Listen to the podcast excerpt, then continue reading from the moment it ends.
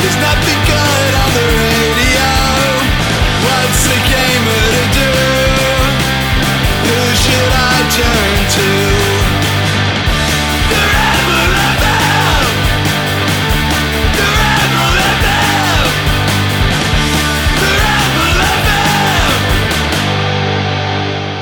Hello and welcome to Rebel FM episode 333. Yep. Nice. Did he get it right last week too when I wasn't No, here? Are you kidding? Well, he he had a trend for a while, like the the episodes that I was He here. had an episode. I thought it was like two or three in a row. He had an episode where he got it right. Oh. I think I thought it was two. There is a Uh, it was one, Yeah. then not, then yes, then not, then yes. Hit and miss, literally. I'm in the guys joining me is our third geese. Better than it's been. Yes. Hi. Hello. I know Uh, the episode number. I almost usually. said Mitch Dyer, Matt Chandonay, I'm I'm a poor man's Mitch, it's true. and uh, James Faulkner. hello. I mean, we could break your hip for you. If that'll make you feel more like Mitch. Yeah, what would make me feel more like Mitch is if I was working on an awesome Star Wars game. Good I job, we Mitch. talked about that already. TBD awesome. Also, Yeah. ha- happy birthday. Yeah. Happy Aw, birthday happy to Mitch. birthday, Mitch. Oh my God. I'm sure it'll One be awesome. step closer to death. All, not, all, all, uh, not all the awesomes in Mitch's hands, though, so we'll see. Yep, we'll Can write a see. great story. Some, Him and Walt, the guy who wrote Spec Ops. yep. I loved Spec Along with Ops. The Disney creative group, I imagine. So hopefully you find the younglings that were murdered at some point. Because, you know, Spec Ops. Wizard Annie. Uh, Uh, so video games they exist. I played this game called Scanner Sombra. Yeah. Scanner Sombra. So that game is it looks super interesting. It was a surprise. Yeah, is how do you say that? Sombra? Som- Somber. Sombre. Sombre? That's I, what I, th- thought. I thought it was somber. I Uh, But it's B R E, not B E I have R. no It- idea what this game is. Explain. This is the game from Introversion. Introversion. the prison architect guys. They made Prison Architect. They also made a game People. called Darwinia. okay. Mm-hmm. Um, I like you know, Darwinia's music. A lot. They've and they made a, Played a another, ton of I forget Darwinia. another like attack game, but they've made a s- series of games. All those games kind of had like a s- Did they do DEF CON? DEF CON, yes. DEF CON, Darwinia, and Prison Architect. And DEF CON and Darwinia have kind of a similar look. Prison Architect's obviously very different. Um, and then this is like a first person game. But you're not. You're like shitty Daredevil. you can't see. and it starts off with you in a tent in a cave. And then you put on a fucking Google VR headset, is what it Uh-huh. looks like. And you can't see. And then you pick up this scanner and it's LiDAR, basically. Mm-hmm. And so you start shooting and you can shoot and scan the walls. And so you start bouncing back light and painting in reds, blues, and greens, depending on how close you are to it. Like the Oh, walls. interesting. to And be I able and to I see. like I'm looking at a screenshot now on my phone, and everything looks like it's made up of like thousands of dots, like the light 'cause rays it have is- bounced it- off. it yeah. is- it- that's it's doing exactly what a lidar does when they Yeah. like fly overhead and do one. And so Cool. you're doing that and you're scanning, and if you keep scanning one spot, you can get a greater density of bounce back points, so you can get like a more clear look at Hmm. the texture of a wall. Or you can just do a real quick cursory scan. And so as you go through it, you start getting more tools like you get the ability to change the aperture on your scanner to be like really tight so you can like if you ever have to like man i really have to very specifically see the edge of a cliff so i don't fall off you'll sit there and scan that very heavily Nice. or scan a big room or eventually you get a big scanner that actually does a vertical pass and a horizontal pass and as it does it it draws in everything in front of you it's pretty cool looking It's like ray tracing. I- Exactly. Like that's actually what I Yeah. think they're Yeah, actually doing. it looks right? They're exactly bouncing like back ray ray tracing, traces yeah. and then painting a texture based on the ray trace that it's doing. is it, the game just kind of like I'm gonna, I'm gonna call it a walking simulator? It's 100% a walking simulator. Like you're going through these caves. The very basic story is like you're really deep down there and you're looking for where this cult used to be a thousand years ago in these cave systems. And you never gain the ability to see without your headset again. You're always seeing through the headset through the LiDAR thing. And you're exploring. And the only story you get is like kind of internal monologue thoughts up in the corner that pop up as you go. And so you start uncovering, like, ah, this is where the monks must have lived, and there's like rotting beds or what looks like rotting beds because you can't really see all the details through your lidar. You get kind of a rough impression. Yeah. You know, you'll see a statue with like its arms up or something, and you're like, ah, that must be some sort of statue. You know, you can't really see the texture of its face. There probably actually isn't one, um, but you know, you you're scanning going through the environment and as you get deeper and deeper you start you keep getting more tools to kind of access eventually you get a map so you can actually pull out and see the 3d map that you've generated based on your ray tracing That's cool. and uh and you're just kind of working your way through the caves and then spooky shit happens lots of spooky shit There's de- That sounds super cool. it is de- you are definitely capable of being murdered by monsters in that game So it's the descent, except with shitty Daredevil. Yeah. Yeah, you have to use lidar instead of actually being able to like echolocate or something like that. But it's it's a I was pretty like saying shitty Daredevil. it's a pretty cool you know, it's a pretty cool shtick. Like Yeah. it, it works for it and it makes the exploration really interesting. And I feel like that's the opposite of like what Outlast Two is doing, where you have to use the camera for For night vision? For night vision, where it's just like, and you can take it off, where it's just like, no, commit to one or the other. sure, that's just because they want to put you in really dark. but Probably the only reason they like to do that is because in night vision, you can have like a five foot draw distance, so it makes it really scary as you're creeping forward and only able to see five feet. Like I could see that. This game isn't going for scary. Like it Okay. gets creepy at times, but I feel like it's still also just going for like mystery. Like you don't even really know who your character is or why you're down here, but you're really trying to figure out what this cult was all about. And you're like, oh, this must be a table where they sacrifice people. Or you go up to a cliff and he's like, oh, this is where they must have thrown people to their deaths and stuff like that Wow. But And- you don't know. but it's just like you're like so deep underground, you know, and, and it gets a little claustrophobic sometimes when you're like, wait, where am I supposed to go? I don't get it. It seems like there's nothing here. There's no fucking. Then like you, s- you finally scan and see depth, and you're like, oh, there's a fucking passageway that way. Jesus, you know. What a smart way to be able to, you know, design levels and like put your, uh, uh, you know, put the models in there and not have to worry about texturing anything. Yeah, like All that- you have to do is build models. That's that's cool. Also, it makes the actual part of seeing the environment, the gameplay.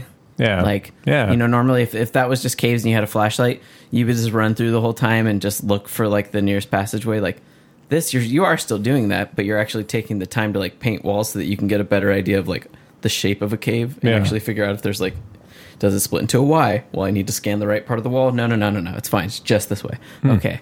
You know? And so it, it makes me think of that part in Prometheus, which is like one of the cooler parts in Prometheus where they throw the little scanner balls down the hallway and the then the hounds. drones take off. Yeah, and it just like scans the hallway to give them like a topographical map or whatever. It's that same thing, except you're the person going through there and actually making the map. So you are the drone. it's pretty cool. It seems very short. It's only 10 bucks. I definitely think that it's. It's a departure for that studio, and it was definitely like kind of novel the way that it was announced and released like instantly. Like Yeah. we we had the info under embargo a, a few weeks ago and couldn't publish anything about it until they announced it. Yeah, I mean, it worked. Like I saw all these people all of a sudden talking about this, and I was like, I'll check that out because it's here right now. okay, I'll do it. I like your Dead Space shirt, Anthony. Yeah, this Dead Space shirt is a USG Ishmer shirt. This was actually from when Scott Lowe worked at IGN, and he had some contact at a gaming shirt company. He was like, Does anyone want any of these? And I was like, I want that Dead Space one because it's like Dead Space without saying Dead Space. Yeah. It's like a, it's like alien space trucker style shit. Exactly. Oh, that's so cool. Did you see that they released like a Prometheus short? Um, I watched today? it. Yeah, it's like a prequel thing. Yeah, it's I, I guess It- it's like it a seems like- deleted scene or something. Oh, okay. I thought maybe it was like there was going to release like s- a couple of them. A couple. They've weeks up released to the another movie. one, but that one was like a very specific prologue bridging Prometheus and Covenant. So is this in a sense? No, I'm saying that the one they just released Oh, yeah. is very explicitly bridging Prometheus and Covenant. Right. Covenant's supposed to be the prequel to Aliens 2, right? No, it's still before It's- Alien. Yeah, Uh. I think it's the prequel to Alien. uh, Yeah. The prequel to Alien. Like, how did that? Because it shit- looked because it looked like they were on that. They, it looked like they were on the the Well, Aliens 2 I, planet. no, it's, I don't think it's. Well, to be it's fair, not E Alien- LD426. Alien also was on the Aliens Two planet oh, it Today's- was. and Yeah. Uh-huh. They released it today because today is Alien Day. because in Alien Oh. they go Mm-hmm. to that planet, get the facehugger, and leave. And in Oh. Alien, she wakes up and she's like, "Remember that planet?" And they're like, "Yeah, we have a colony on that planet." Oh shit! Yeah. so and they talked about the ship on E LV426 being a derelict, spa- like that it crash Right. landed there, blah, Gotcha. blah, blah, blah. So- Um, And the short picks up basically immediately after Prometheus ends. yeah, like as they take off, like what are they doing? Mm. I didn't see Prometheus. Oh. I, I Prometheus is not a perfect movie. Yeah. I think Prometheus is an I think extremely Prometheus is watchable. it's very movie. watchable. The hardest part about it is that these people that are supposed to be brilliant scientists are all kind of dumb. they make a lot of they make a lot of dumb tropey horror movie decisions. Right. I, Right. just, I don't necessarily think that it's that much dumber than Alien or or any Alien movie, honestly, because like they make routinely stupid decisions Mm-hmm. Yeah. in Alien. Yep. Uh, and aliens. I, I I do think that you should watch Prometheus and then get the collector's edition Blu-ray somehow and watch the making of documentary because Mm-hmm. it's a, sort of a masterclass in how someone can micromanage a movie into mediocrity. Anybody that's a scientist out there, biologist, should just have them in their mind. Anytime you meet new biology, you should touch it with a hundred foot pole. right? Until you know this will not fucking kill you. infect you and turn you into something Yeah. else. Right, but but wh- what if I want to put my face immediately right next to this pulsating mass? I mean, that's a good idea, right? Of course it is. How else will you Um, know? Just saying. But yeah, the doc, the making of documentary for that movie is definitely like Ridley Scott, just like changing everything. He like makes script rewrites and like he designs monsters because Ridley Scott is a painter and artist, and so he thinks that he's a fucking conceptor. uh, and it's just like, Like him James stepping Cameron. on things for three hours. Oh wow. Uh, it's super interesting. I like, bet. And actually, like almost all the Alien movies have a really interesting documentary aspect to them. Like the way the Alien, all the Alien Three stuff, like that whole saga of how that movie got made, is incredibly interesting. Hmm. How many directors that movie went through before David Fincher finally settled on it? Like Rennie Harlan was going to make that movie. Seriously? Yeah, Weird. I've heard um, the making of the abyss, which I think is called Under Pressure. I it would not surprise me. Yeah, It- of it- course, it- because James Cameron's fucking crazy. yeah, I've heard that is incredible because He's He got punched in the face during the making of that movie. he, he almost killed Woody, Woody Harrelson. Or not Really? Woody Har- Or No, no. Ed no. Harris? No. Ed Oh, Harris. Ed well, Harris. Ed Harris, which is why Ed Harris punched him in the face. Yeah. Wow. oh, because of the liquid shit. He starts drowning him, and he realizes he's drowning, and Ed Harris is like, cut, and he's like, just keep rolling. This is because good. he's not drowning. It's that it's the breathe it's the liquid oxygen Right, that he right. can breathe, but he thinks he's drowning. But- and- he Wait, didn't that want- was he the, didn't the want to do that liquid oxygen is actually real. yeah, yeah. it's a deep sea diving thing. I Like, thought I thought that was just uh, like fill up the face mask thing, No, and it that's- just looked like he was underwater. I'm That's pretty real. sure that's real. Yeah, like, it first, is. it is a real thing in the real. It is a world, and real thing that they in do for movie. real deep sea divers to keep their lungs from popping. Yep. Wow, And that's Or from su- being, it's to keep them from being crushed. Yeah, crushed. yes. right. And that, so that like straight and so Ed Harris surprised me. I didn't- had no idea that Ed was a Harris real did thing. not actually want to do it, and he was Right. like, "Nah, we're gonna make him do it. It's for legit." Uh, Just like in Terminator, he told that dude that licks Sarah Connor's face to, when he hits her with the cane to actually hit her. So in real, then that scene In he's, Terminator he's, 2, yeah. in Terminator Two, he's actually hitting her, and that's why when she goes and breaks the thing later on and has the chance, she's actually beating the shit out of him because she was so pissed. wow. Fun fact: They were married at that point. Wow. Hamilton and James Cameron got married. and he's like beat my wife with a stick. That's There's great. actually a lot of allegations of spousal abuse against James Cameron. Jesus Christ. But there's many instances where he was a habitual line stepper and way over the line. well, it's like that one director who, uh, you, you know, that uh, did you ever see the making of The Exorcist? And No, the so the uh, I'm blanking on the director of that, but it was the same kind of thing. Like he was way over the line through the whole making of that movie. Like that, uh, like there's remember the that, name of that there's that scene, you know, where like she where the girl is getting thrown up and down in the bed, like her body's going up and down uh, constantly. It was actually like this Pneumatic uh, thing It or was like something. actually this pneumatic thing uh, that uh, the director was just like jamming on, and it was like tossing her all around and like gave her whiplash and all court. It could have broken her fucking neck. William Yeah. Friedkin. That's the it, director. okay. Another there you person go. I've heard a lot of stories like that about who's not a well, he's a director, but he's mostly an actor. Is uh, what's the guy in Portlandia? He's like Will. Will, Armisen. Armisen is like Fred Fred Armisen. Armisen is fucking crazy. Mm-hmm. Like, Really? Yeah, like that. Carrie Brownstein. She's talked about how like there's scenes where he does where he's just so into his character that he'll do things like slam on the brakes really hard and actually hurt her, and she has to be like Fred, like Aren't there rumors that he's fuck's also sakes. kind of a massive piece of shit? I think there's a trend where a lot of these people that are actually brilliant sometimes are fucking crazy. Like legit crazy. to be fair, I'm not saying it excuses anything James Cameron's done, but that guy is is like very talented and has done some pretty. Yeah, he was Things. married to Elizabeth Moss, He also and they uh, just got divorced. d- did the did the Tide for the Deepest Ocean Dive of all time. Hmm. Right. Him in a submersible by himself. Yeah. That's kind of cool. But Right. anyways, Which is fucking Right crazy. when Gawker was still a website, they did like an expose on Fred Armisen. Whoa. yeah, Fred Armisen kind of a crazy dude too. They're all crazy. Everyone's crazy. Anyway, uh, all the Alien movies have really interesting making ofs. Like didn't know the, that. the creation of the first Alien movie is contentious, and also I think that's like Ridley Scott's first big movie. Yeah. as far Um, and as then- as far as I remember, that was. And then Aliens was also was, uh, was like a big deal, and like James Cameron wrote the script for Aliens while And he was did most of the waiting concept art. for Schwarzenegger to finish Conan so he could film the Terminator. Gotcha. The only reason Aliens as it exists is exists as it exists is because the company that did the Conan movies like tried to fuck over Fox and keep him on Conan and, ru- and like shove out another Conan before letting him film the Terminator. and so Cameron had like an extra six months, and so they basically threw him into an apartment with Gillian Hurd and had him write Aliens. Weird. Also, that that shot of Rid- of um, Ridley or um, Sigourney Weaver Ripley. throwing, throwing the basketball Uh-huh. from behind her back From Alien Resurrection, she Yeah. totally did that shit. Yeah, yeah, I heard that was in, real. in one take.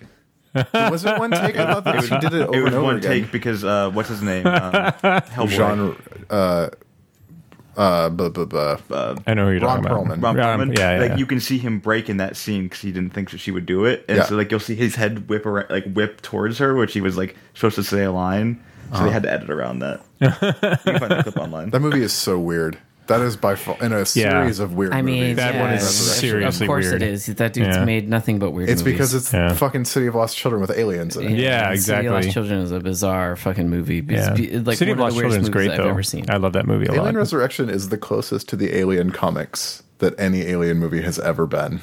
That's true.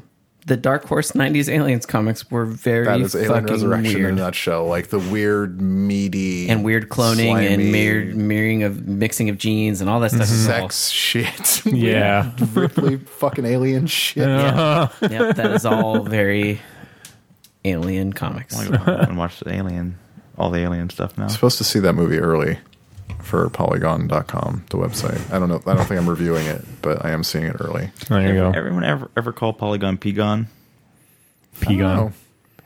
it's not really any faster than saying polygon Yeah. it's like a syllable Pegon period com. Anyways, there's other video games. There's other video did you games. get a chance to play little nightmares I did. I played through about 45 minutes of it last night. i played about 30 minutes of it My, What's Little Nightmares? My fiance, I wanted to keep going. but My fiance's like, ugh, I really want to watch this game. Um, Stop and wait for me. it is very much like limbo and inside Mm. Yes. in its sort of aesthetic and concept Yeah. its execution is rougher in part because whereas limbo and inside are strict two-dimensional exercises yeah, there's this has- depth to this. yeah it has depth as well And it can make some of the platform a little tricky.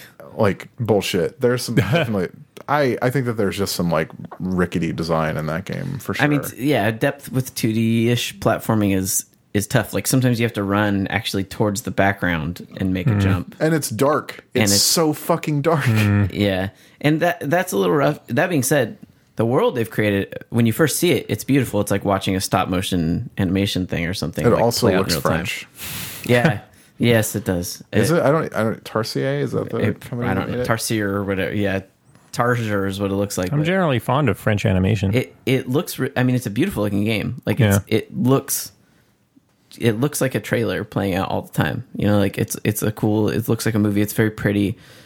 It's also very dark and very weird. Like it could fit in with the same French line. Like because it's a there's like swedish studio there's which like also weird makes there's sense like weird pyramid head little guys that are walking around like gnomes they're and, friendly and you give them hugs to, as like as like a way of like I think it's like an like an achievement thing. because they're adorable. Um, they're not adorable though. That's just it. They are kind of creepy. the little pyramid things? Yeah, they're kind of creepy. They're they, not. they run from you, but like you go up to them and you and you hug give them. them, I get Yeah. it. That's what I mean. They're kind of creepy, but they're also friendly. Like it's just like those things where it's like a little bit fucked up all the time. And Uh-huh. so like you know, you play and it's obviously like if you've watched any of the trailers and stuff, there's like the adults or the big people in the world are fucking really weird and creepy. And when they appear the first time, you're like, oh Jesus Christ! You're and they move wrong. Yeah. you know what I mean. Like that's the best way Yeah. to describe it. Like when you see something, And it really waits a while to show you that shit. it does. And when Hmm. it finally does, the way you see something move, you immediately can sense a threat from Hmm. it, right? You're just like, oh, this is not right. I, in part, that's because anything in that game that moves, almost without exception, w- excepting the little pyramid people. It's true. I just mean on like a visceral level, which is a word that's been used a lot today. boots on the ground. Uh, Yeah, d- uh, uh, on a visceral level, though, it hits you in a way where it's like when you see like insects crawl and it does that thing in your body that says, nah, that's not good. and that's the same thing with seeing those things move. I'm just like, that ain't right. Like we should probably hit like that the with a pitchfork. leeches and shit. yeah, like everything is just. But again, it feels very inside. Like it does. But if you want more of that, like in a very beautiful way, like I think it's cool. Like I am intrigued to see more of what this game is about. And I think like it's not totally fair to make the comparison to Inside and Limbo sort of flippantly because a lot of games have tried to do what those games Yeah. did. Like especially after Limbo came out, the art style, like a lot of games tried to ape the art style and do like the dark little kid and the fucking fucked up space and they're going to die a bunch and isn't this cool and it's it almost never works. Like cuz Limbo's puzzle design was actually quite good. And Inside's puzzle design is fucking excellent Yeah. and most of those games fail. Like even stuff like I think Unravel Oh, is a yeah. game that tried to evoke that Everyone stuff, wanted that, but then it was and eh. it just wasn't very good. So far the- Whereas this is much better. yeah the puzzles in it are so so so far but it's also very early tutorial Yeah. stuff Yeah. but like it's very good like inside as and as that this comparison is a compliment in the sense of when you go to inside and you see an environment element and you're like they make this really cool unique room that feels like a space in this world you're, you're not going to see that room two doors down Mm-hmm. they, they were like no that was that hall It And feels we like you're had that going thing. through a place, like you're warning Exactly. about a place where you are. yeah. and so you might pass through a cafeteria and you're not going to see the cafeteria asset reused. You know what I mean? It's just like every space is very intentional with what it's trying to show you and also with its mechanic. And then maybe we'll never give that to you again. And if we do, it'll be because we're layering something else on. It's very smart. Yeah. Like, I am very impressed with that game so far. And I can see why people like the person that reviewed for Polygon were very impressed. Like, um, so, which is great because that was a game I saw like six months ago when they showed the trailer or whatever. And I was like, that looks right in my fucking alley. I hope it's not just Yeah, yeah, a crippling dis- Yeah, Yeah. because Unravel was a game that looked very up, up my alley. That was and a that real big game was, disappointment, it was yeah. like a huge, like people, I knew that year at E3 we were talking about that that was one of the games they were looking forward to the most Hmm. out of E3 because it Unravel, looked yeah. so inventive. Yeah. And then it turns out it wasn't very inventive at all. Yeah. And they're Like- making another one. They're working on Unravel 2 right now. I bet you that comes out this fall. Maybe that one will be good. Maybe they've learned a lot of their mistakes. I don't know. That's another Swedish studio, isn't it? Yeah. Unravel was pretty. I'll say that it was very pretty, but it's just mechanically like it wasn't very interesting. Like that yarn Hmm. you finish mechanic. it? No, God no. No, Because you weren't contractually required to do so, like some people. yeah, no, I just I was like, it's fine, but um so yeah, Little Nightmares. I definitely think that's like a we'll play through. Like I can't imagine it's super long, but No, it's like four or five hours maybe. that sounds fantastic. the short thing and that's out next week. I think it's out f- this week. Is it? I could be wrong. I don't know if it's out. It's not out today, right now. I think it's out Friday. Maybe Friday is going to be a busy week though. That's also Dawn of War 3 and we have uh the Prey demo came out today. and Mario Kart on Friday as well. The Mario Kart that you already played. Mm. Deluxe. I never played it. I never bought It was the Wii. fun. I never bought the Wii U Mario Kart because I was like, meh. I don't- So for s- Who cares about Mario Kart? I want something. To I mean, play on did my you did Switch. you play it when it came out on Wii U? I played a bit. Yeah. I wish it was It's double. fun. I honestly wish it was double dash so I could play with my fiance and we could be on the same damn car together. That's the part that interests me. Double Dash is the best Mario Kart. Yeah, like team up Mario Kart sounds better to me, but uh, But they don't have that in easy to convert format like they do dou- uh, Mario Kart, yeah. whatever the fuck.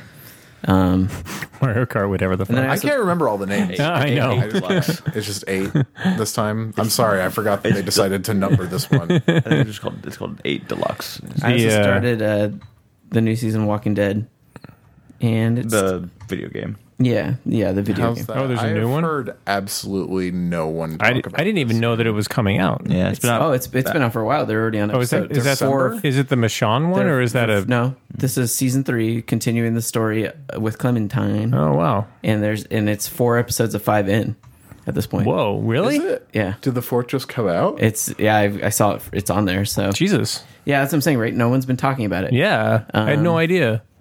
yeah. I feel like that train's kind of passed. That I being feel said, like the Telltale train has that's largely well, passed. that's kind of what I meant. Like, not only is the Walking Dead train kind of on its way down, but also I feel like the Telltale train is passed. I mean, maybe, but I still love Telltale experiences. Every time I play one, I'm like, I'm really glad I played Like that. Guardians Even if of the Galaxy yet. I have not. No, I haven't played I it. haven't played that's what I'm. Guardians of the That's what I'm Galaxy. saying. Is there's a bunch of them that I haven't played, but every time I, but every time I do play one, I'm like, oh yeah, I really like this kind of game. Did they do the Minecraft? game? Yep, They that did. Richard The Bell- Minecraft Richard was ones quite were really good. I, I bounced off really hard off of Game of Thrones, and so that was kind of where I fell off. Yeah, I've definitely fell off of Game of Thrones. And then my, me and my fiance, I was like, "Do you want to play something together?" And then we were like, "Well, we always liked Walking Dead one and two. Let's try season three. And season three is still very good. It's very formulaic, like right down to the point where like when they started pulling out a shot in a certain way, I was like, "That person's about to be shot in the face." Yeah. And they got shot in the face, you know. But like, but like the new characters they introduce are. I don't know. They're fine, and, and Clementine's in it. Definitely what you want to hear when you're spending money on a game. They're fine. Fine. Well, I'm just saying they're not. I they're likable and they're more Walking Dead characters, and there's new characters that are like replacements for people like Kenny, which I feel like you start to like. And I never went, can he fuck that guy? Kenny, I, I feel like he really became a good character in season two. That's where the character became more likable. I don't remember if my Kenny lived to season two. Oh, he did. Everyone's Kenny lived to season two because there's no way season two could exist without Yeah. Kenny living. yeah, Oh. It's all. It's basically about the conflict with Kenny. Is what it's- it is. Yeah. Yeah. And And, building like out Kenny was a really good character because you know he was so he was so volatile while trying to be a good person kind of character. Right, and in season two, explored that a lot more. Yeah. especially just and he made him more sympathetic because you really understood the depth of the reason he's so volatile and stuff is because he's so scared It's and Kenny's, sad. Kenny whose kid died, right? Yeah. Yes. He's so and wife volatile because died. he's just very scared and sad, and you start to Yes. see that. Yeah. and Doc- so whatever his name is. yeah, his kid, uh, Yeah, yeah. I thought it was Ducky or something. Duck. Yeah. yeah, it was Duck. Yeah. Duck. Um, but yeah, so anyways, season three, uh, you're not playing as Clementine. You're playing as this new character they introduced, this Hispanic character, Hmm. and he's like rolling with his family. And Clementine's in it, but she comes in through the side, and then now you're just doing uh, interactions with her.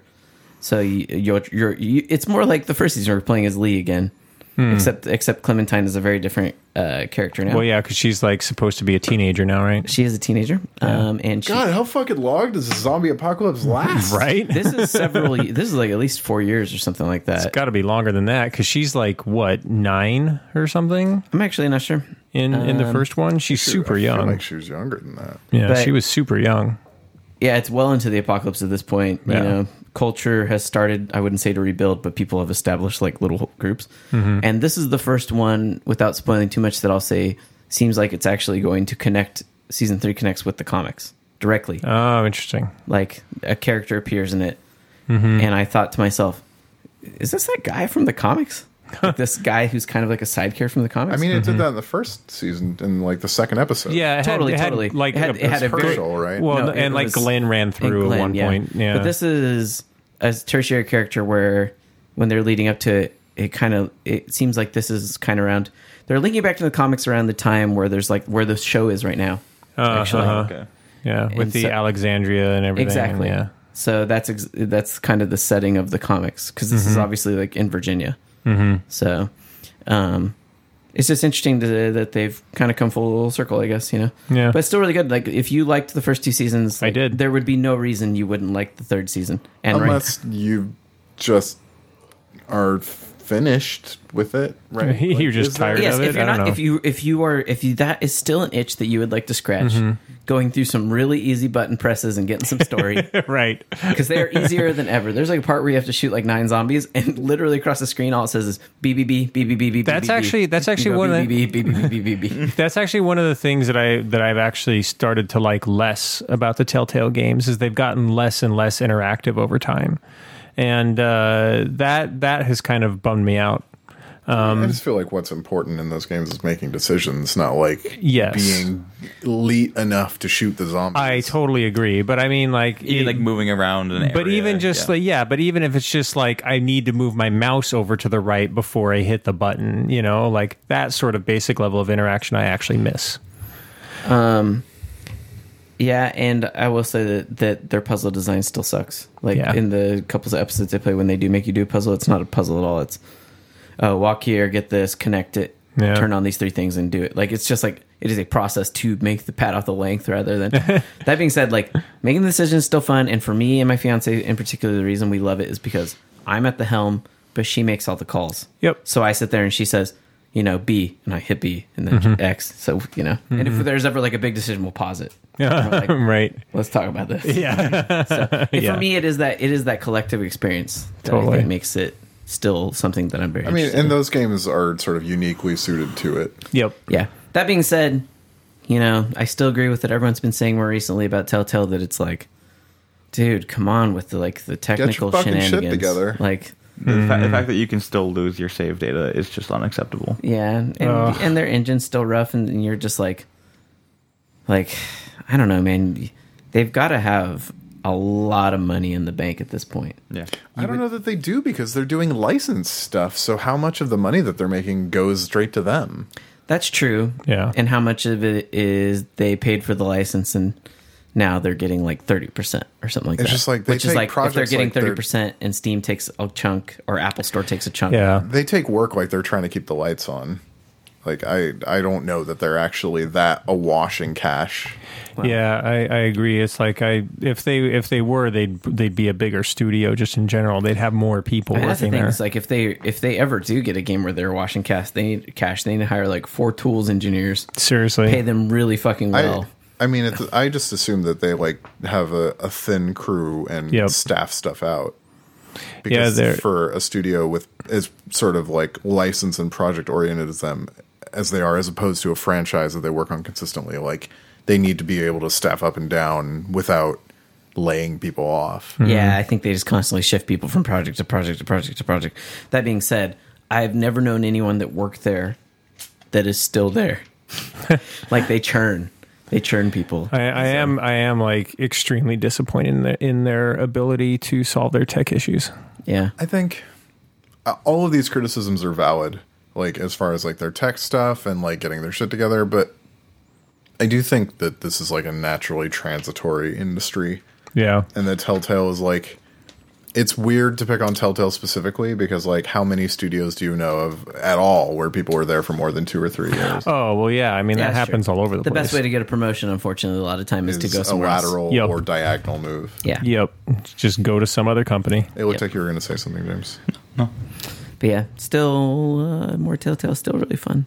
Yeah. I Oh. mean, I, I'm now that you've told me there's four episodes out now, I really want to play yeah, by because the I time can you play a finish all bunch. four, who knows? The fifth might be here. you Yeah, know what yeah, I mean? So it's exactly. like, yeah, and I and, And- I actually really was wanting to try Guardians because I was like, oh, you know, Yeah, me that, too, That could be actually. a really good fit, maybe. Yeah. So Uh, yeah, I mean Owen liked it for us. I've heard mixed. I think it would be a good fit. Tales from the Borderlands is the PSN game this month or for the next month. I Oh think. really? I like Tales from the Borderlands. That's good too. The writing is actually very funny. Um, what else? Who's who else has been playing some shiz? Played a couple games of Player Unknown's Battleground. Yeah, how far? What numbers were you? Uh, Best we- I've done is like sixty six or something, out of hundred. I, I, I- I didn't play solo. I played uh, with people. All right. Well, Uh, we- we well, got what was the fourth. body count? They still tell you what the overall body count is. wh- How Oh far yeah, you we, get. we got we got fourth overall. so you were probably like sixteen people left or something, or Yeah, 12, 16 to that. twelve. I think they're I think they're probably like under ten. Because Nice. They they were just playing with our friends David and uh, Sean, and we got like uh, Sean is really good at the game. So are he, the teams different sizes or are they all You the can same do size? two, three, and four. I thought Yeah, you can do there's duos. I, I, I think it's two and three. it's solo duos and then groups of four, and then they'll either sometimes you'll just be group of three, but sometimes they'll matchmake a single person into your This- game. Have you ever seen a movie called Smoke and Aces? Yeah, This is like the as the asymmetric nature of the teams just makes me think of that. It's like, oh, we got our para snipers and our fucking trio of neo Nazis yeah, yeah. and like this fucking duo of people. It's like this is too much. that movie's dumb. in It's that- w- e, extremely watchable. yeah, It has Alicia Keys as an assassin. yeah. She's the sniper, right? No, sh the, she's the love interest of the, sniper. Oh, Right, right, right. But all I Who remember from hooks the up movie with is Common at the end. yeah. The, all I remember in that movie is the, s- when the sniper is shooting people, they're like doing like cartwheels in midair. Yeah. like it just like they're hitting with a fifty cal and they go. Whee! Remember how Ben Affleck was in that movie for like ten minutes and then they fucking murder him? Yeah, But, It's all they could afford. but you guys sound like you did pretty well. I I They carried. Did you Jade's kill? ass. Did you kill anyone? I, Uh-huh. I knocked someone down. okay, Someone else took care of it. because I played several rounds and killed one person, one person, Yeah. and I was like, "Oh fuck, I got him." It's so tense though when you run into people, or you start you hear like the crack of a fire, and you're like, oh shit. It's a lot like Rust in that sense, Oh, yeah. right? Like, but just it's just it's so much more like uh, where we created a lot of that like all those things happen in every single round. It's just, like the Right. it- Obviously, it- yeah. it's it's much faster paced than Rust ever yeah. was. Yeah, like the the tension is always is always really high because you're like as you're even diving in, you're like you're you're sw- like swiveling your camera around, being like, oh shit. Well, totally, because especially in Rust, not everyone you came across m- would want to kill you. Some people Yeah. were just existing in the world. In this game, the only point is to kill everyone Yeah. else. Well, and it's really interesting because it seems like this is a, a, uh you know a post Twitch blend of genres, you know, that are popular on Twitch combined into one game. Because you know, there's like the uh, World War Z stuff is all there. And then there's uh, you know the the Ark Survival Evolved mode that has the shrinking circles is basically the premise of of Player Unknown's Battlegrounds where This it's like does- and then uh, uh, and then it's just you know like general uh, Twitch streaminess with the inventory I style. think it's even going and- beyond that though, because like it, I think it we've gotten to the point where those games were interesting to watch. Yeah. and this is actually like fun to play, and like it has enough depth and uh, there's enough stuff going on in it. Well, my, that- my, my point is that like all the other, st- all, it has all the elements. The it's the right melange of all Right. these great elements from other games combined in a, a really thoughtful way to create a, f- a game that's fun to play and fun to watch. Yeah, it is. I mean, like it, it seems like every time someone plays, there's a chance for something they never saw before to happen. Like I don't know if you watched and saw the Giant Bomb stream at all that they did, but it was hilarious. There was like a part where someone started a car engine to get them to turn and then just shot them to death. like they started a car just to be like, "Rah," and they'd be like, "What?" Bah. Just, like, just stuff like that. Like it seems like it's not necessarily like the biggest game on Twitch at Yeah. any given moment, but it seems like the game that every big Twitch streamer plays for At at some least point. a third of the time that they're streaming now. yeah, yeah, yeah. that game is, and it's fun. It's really rough. It's like the epitome of early access. yeah, Shows a lot of potential. Very unpolished. yeah, World War Z. yeah. Yeah. uh, or not World War Z, Daisy. uh, Daisy, and like it, it totally, and like the you get some amazing like shareable moments out of Yeah, it too. Our, our our buddy Chris uh, Chris Grant, not of Polygon uh, Studio. uh, studio uh, of uh, SG- SGDQ and SG, er, and uh, Awesome Games Done Quick. Mm-hmm. Uh, if you've seen the clip of the person running over people in the tunnels with a car, Oh. I saw that one. that's yeah. that's Chris. that was so good.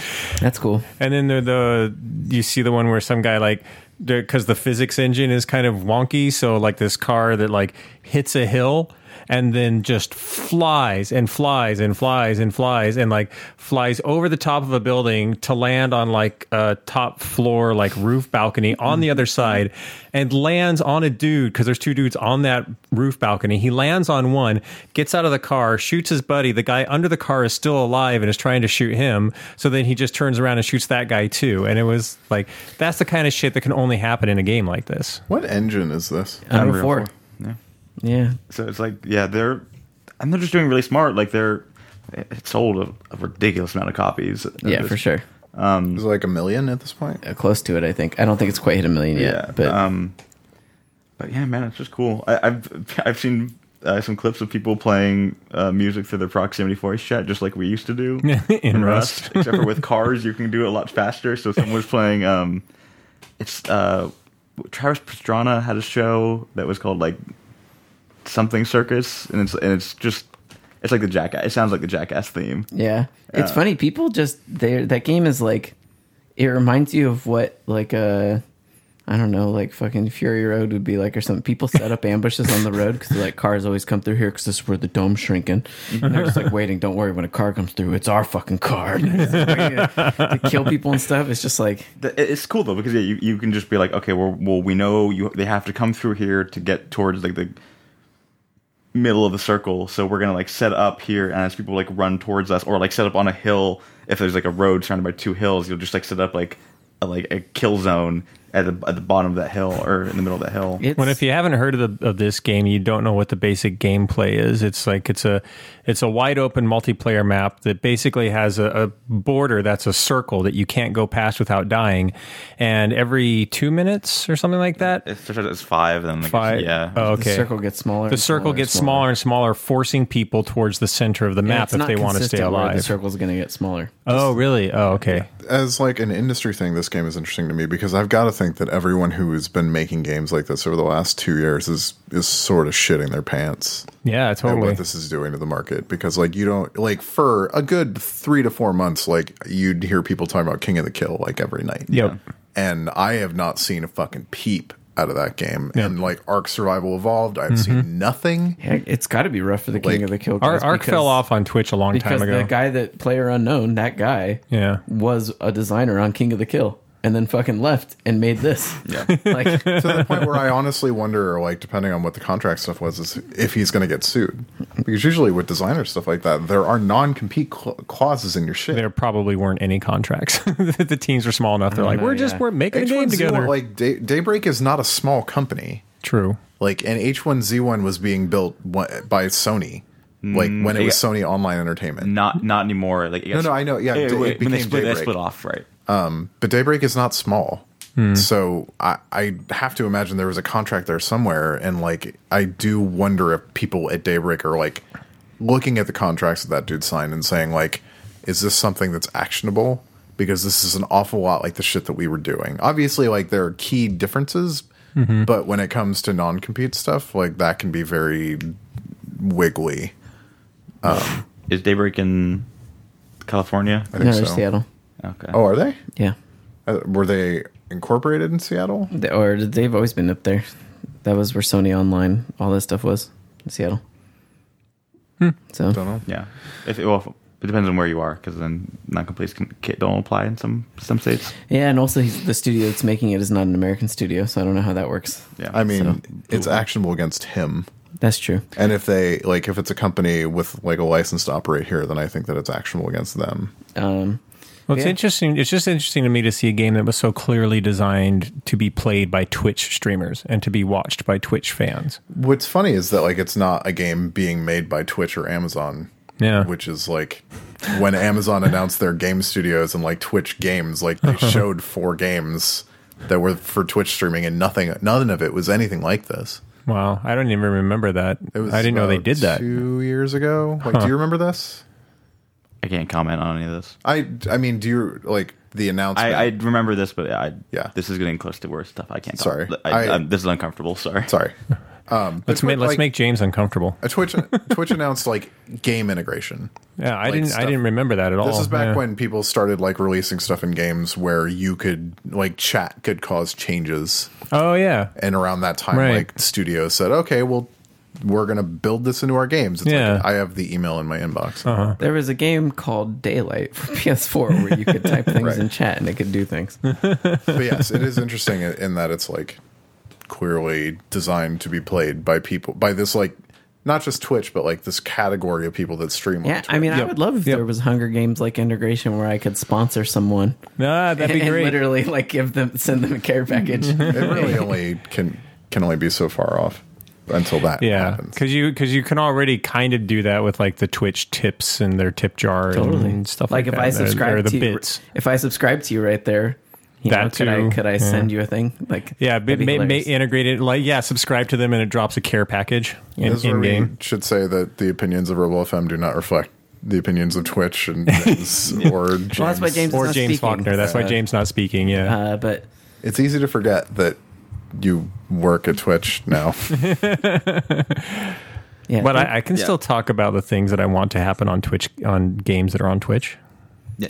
it's not even that. It's just like it's so clearly designed for this thing. Like and this- well this designed category for of it and to user. actually have it work because i mean like i'm sure that's not the first game where people intended for streamers to fall in love with it I mean, it but doesn't to really actually have do it work anything yeah. with Twitch though. Is the hilarious thing. well I, It's just like yeah it's- but it, it it's plays to, extremely watchable. extremely watchable and it plays exactly to the streamers and to the audience that watches that particular kind of streamer Well, it's great too because I think one of the things that makes it so watchable Mm-hmm. is you're literally watching the number go that you are one of a 100 You, are, you're, you are 80 of a 100. You are 60 of a 100. Uh-huh. Yeah. Holy fuck, you are 40th of a 100. Yeah. Can he make it to 35? He made it to. like, Yeah. that game right there could be a fucking Vegas betting game. Ah, also there's Yeah. no Which- Oh, which, seriously. Which tenths is he going to get into? Guess the Yeah. exact number. Like, there's no downtime. Like the fact Yeah. that when yeah, you die the just second you're out, you just queue do it back again. in. yeah Yeah. No, Like, that that game's, is designed for a low attention span. yeah, that Yeah. game is pretty good. Yeah. I'm glad that you're having fun. We should definitely throw down. Yeah. because I hate playing by myself. No, I, I will. like I the- find it too tense to play by yeah, myself. Like Dota, I only really want to play with friends. Yeah, Just I because could having not that play like that social game. experience of like, okay, we're gonna you're gonna take this house, I'm gonna take this house, and you'd be like, oh shit. oh, and then even if we door's die, it's open. hilarious. Yeah, yeah. Like, It's definitely like leached away some of our Dota people. Occasionally, games do this. Like they'll probably come back at some point. yeah, but- totally. Well, yeah, and also sometimes if it's like a Dota group already has five, you're like, ah, fuck, what am I gonna do? I don't have five to play. This is like David. David is sort of like fallen out of Dota for the last couple of weeks because of this. Sean has fallen out. If Sean falls out of Dota fairly consistently, It's also that we have enough with the major like going on that like you you watch enough Dota that it's just like ah, I could watch. I could play something else. or I Um, could pl- I could have Dota on in the background while this is on. What else? What else is there? I tried. Oh, I will say real quick. I tried this other game. I just wanted to mention because Matt, you should try this game. Hmm. Uh, Yes. it is called. We're not waiting for a commercial break. It's Called it's called Ma- it's called Man of War, and and it's a Warhammer game. I did not know that when I saw it. I thought it was just a pirate ship game, but it is basically Sid Meier's pirates. Uh, set Warhammer Zero K, set yes not forty K. for- yes, yeah, fantasy Warhammer set in a Sid Meier's pirate like world where you're literally sailing from port to port, trading goods, attacking random ships, taking on missions for the local governor. Like seriously, Sid Meier's pirates, except that the combat, the ship combat, is a lot more like uh, Assassin's Creed. Black Flag. Black- Yeah. flag. Man o' War, Corsair, Warhammer Naval Battles. Yes, and so it's. I will say that it is very rough around the edges. Sure. like really shitty animation, very limited certain things, like very rough game. But the core mechanics are very Sid Meier's Pirates, which it has that hook, and then the ship great. combat's pretty cool. The fact that you're in like pirate ship battles with like orcs and dwarves Uh-huh. and stuff like that is Mm-hmm. all pretty cool. Like. It's definitely got that Warhammer feel. Like in the tutorial, I got attacked by a gigantic megalodon. I was gonna say there's a picture here of like a megalodon attacking a ship. Yeah, that it's is like it's on fucking your huge. ship. Yeah, And then when it does that, you go to it goes to like third person game and you have to like shoot it off your ship and then once you shoot it off your ship, you resume the helm again and then you have to fucking fire your cannons at this giant shark that's, that's, at you. that's Freaking amazing. rad. yeah, it's- it's like it's Yeah. like super silly, but it's like Is it like that other pirate game that I watch a lot on? Uh, that I watch. well, this is a yeah, Ah, they they even have an expansion called "The Vermin Hit the Tide." but this is a, but this is a single player oh, it's single player. Yeah, interesting. This is a single player experience where you're lit literally, like I said, my pirate. You go Yeah. to the you go to the town, then you go to the tavern to recruit crew. Uh-huh. You recruit the crew. You can divvy up your plunder. It is like if you've played Sid Meier's Pirates, Yeah. you already understand the core mechanics of That's this. great. Except that your crew, when like the orcs board, it turns into a third person sword combat game. Mm-hmm. Yeah. and you'll see health bars above all your dudes, your crew, and you'll be like, "Oh, that's my fucking sharpshooter I hired," and then he'll just get killed and he's dead. so you're like, "That's- "That's my sharpshooter," you know. nice. So it's it's pretty cool. I, Okay, I just cool. wanted Yeah, to I give that definitely- game a little honorable mention Thanks. because I feel like that would be appeal to certain people's interests. Man of War, Corsair. right. Nice. Right on. Uh, Um, sorry, James. I think you were going to talk about something else. Did you want to talk about something No, else? I, I was just gonna say that Player Unknowns is the reason I'm building a new PC is because So you can run it like a human. yeah, it's I have everything on low right now, and Yeah. again, the ga- game is not optimized, but it, like even like I, that on top of all my hardware being like four and a half, five years old, that it's it's time. it's too rough. You, you don't need liquid cooling. You don't. but if you do, it'll be quiet. That's true. Um, what's Arthur, have you cool. played anything else? Uh, let's see. I played a tiny bit of Puyo Puyo Tetris. Yes. I do not understand the Puyo Puyo part of Puyo Puyo Tetris. it's just a different gameplay. it is a different game, but like it's a it's a competitive game where you can do Tetris or Puyo Puyo and smash them against each other. So like one side is doing Puyo Puyo and Yeah. the other's doing Tetris, and Yeah. like I do not understand. yeah, that's a weird combination. right? Uh, so I mean, but it's Tetris. There's Tetris there, and it seems Pretty like good Tetris, what I've heard. Tetris. I I've only played very very little. I haven't committed to buying it because it's thirty fucking dollars. That's pretty expensive. Uh, you which- gotta- switch text. I guess it's d- digitally. Like it's not like I'm paying for a fucking cartridge. Yeah, but I feel like every game has switch text. I feel like I've seen like games. was Zelda sixty? Yeah. Yeah, Were third party? Were first party games fifty on Wii U, or were they also sixty? They were sixty, but but I will say that I've seen other games that have come out on Switch that I felt like were ten dollars more than they were other- in other places. weren't 3DS games like forty? Yeah. Cartridges though. Well, the, they sold them digitally. I don't, man. I don't know. Like, Yeah. it's real hard to jump on board. I do wonder if a lot of like the excessive buzz about this game is just like, oh fuck, we got another Switch game to play. There's no doubt about that, right? Like Yeah. I almost bought Mr. Shifty for my Switch because I was like, a game, and then I realized I could get it play on PC and it would play better. So I, I mean, I don't know. I I guess it'll just be a Nintendo machine probably for me. Like that's why that's or for why I'm like, specific like, like retro shit. Like yeah, not virtual console because it seems pretty clear that they're not going to do virtual console and Switch. They're just going to release Aw. games. Bummer. They're just going to release games oh, and for more than you think you should pay because they're not virtual console anymore. They're just re-releases of games. Mm-hmm. Um, but like when if they release the second Densetsu collection on Switch, I will buy that shit in a heartbeat. the what? Secret of Mana. do you think there's do you think there's any chance of them releasing like HD remakes of old Virtual Console titles that are the exact same game, but you can like do the whole switch between the old school graphics and the new school animations, um, I that don't- kind of thing? I, I think that those will be considered remasters and not vir- like virtual console is suggestive of the game Right. as it was and i don't i don't need those games remastered i Yeah. would just like proper crt emulation i just Yeah, want those yeah, that'd be games cool. to look the way that they looked yeah. and not like fucked up pixel perfect which they were never supposed to We uh we totally found, uh, or I should say, Ryan uh, when he's on his walks around the city with his dog. Occasionally found finds 17 crts on the street yeah, you find old CRTs on the street. He found a unicorn. He found a uh, a widescreen 480p CR- CRT. was it a trinitron Uh, I th- can't remember which brand it is, but it is basically one of the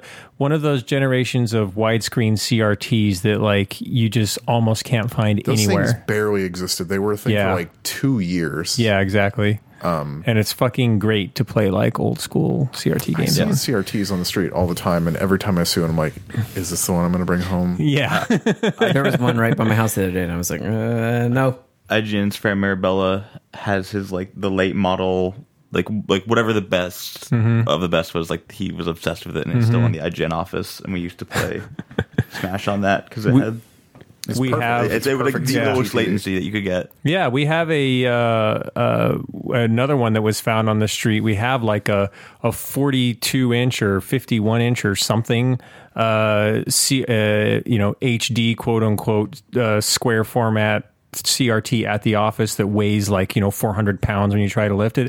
It was just on the street with a stand and everything. Works fine. We we now have like a collection of CRTs at the Area Five office that have all been off the street.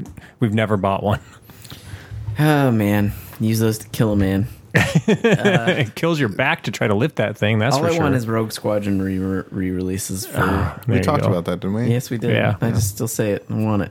I would play those on my Switch in a heartbeat. Um, and those games were fucking hard. So Hmm. yeah, play a little Puyo Puyo. Uh, played some Bayonetta on PC. Oh, I saw you doing that when I came in. It is definitely Bayonetta on PC. Mm-hmm. It looks very sharp.